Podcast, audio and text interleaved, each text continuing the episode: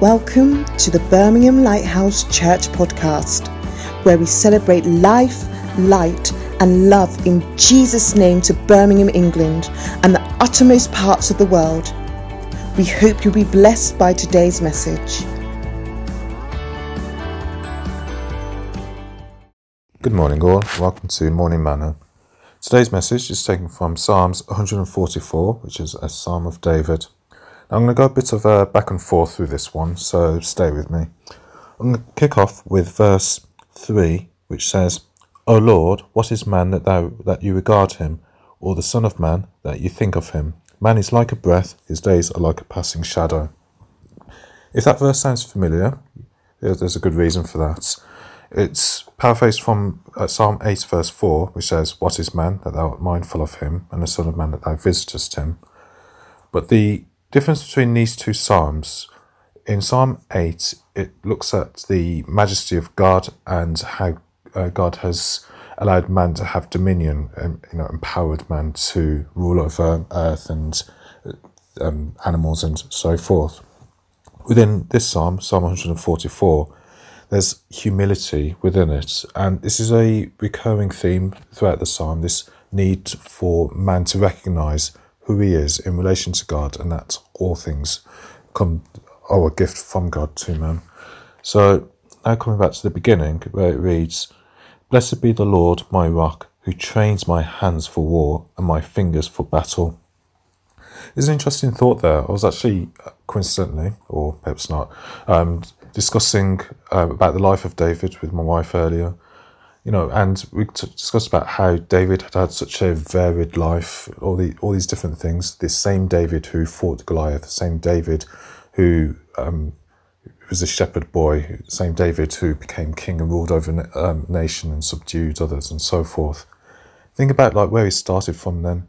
He was just a simple shepherd boy, just looking after um, sheep. Even when he was given the opportunity to give weapons, he cho- chose a sling. So now for this musician, this shepherd boy, to um, be trained up with weapons for for war, for his fingers fingers ready for battles, i.e., using the swords and shields this is going to be a change of pace and you know we're all familiar about the need to step outside of our comfort zones but it's not something that we do of ourselves if we're looking to make something lasting if it's something that we're looking to have god ordained there are certain things we might um, desire in life but no matter our best efforts we like looking through a double pla- double glazed glass, we're pounding on it and not able. We can see what we want, but not able to achieve it.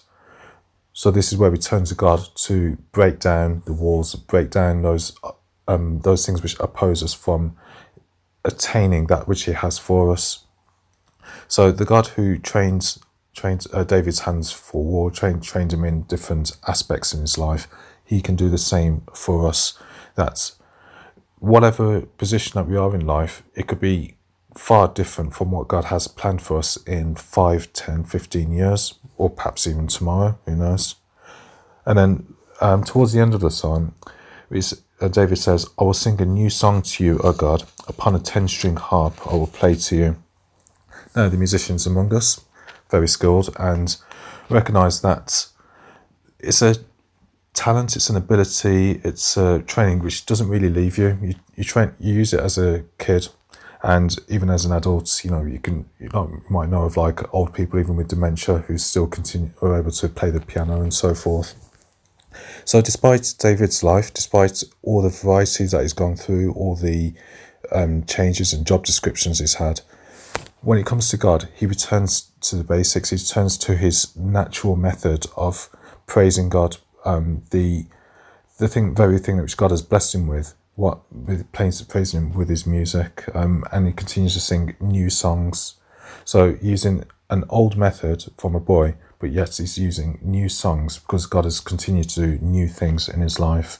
So when we praise God, we don't ne- we don't need to necessarily revert to how how how like in the sense of imitating others. We might see like T.D. Jakes and um, like all these fancy preachers doing like the, the styles of prayers, and we might feel inclined to repeat some of this, but instead just express to God what's on your heart in the language and method that you know.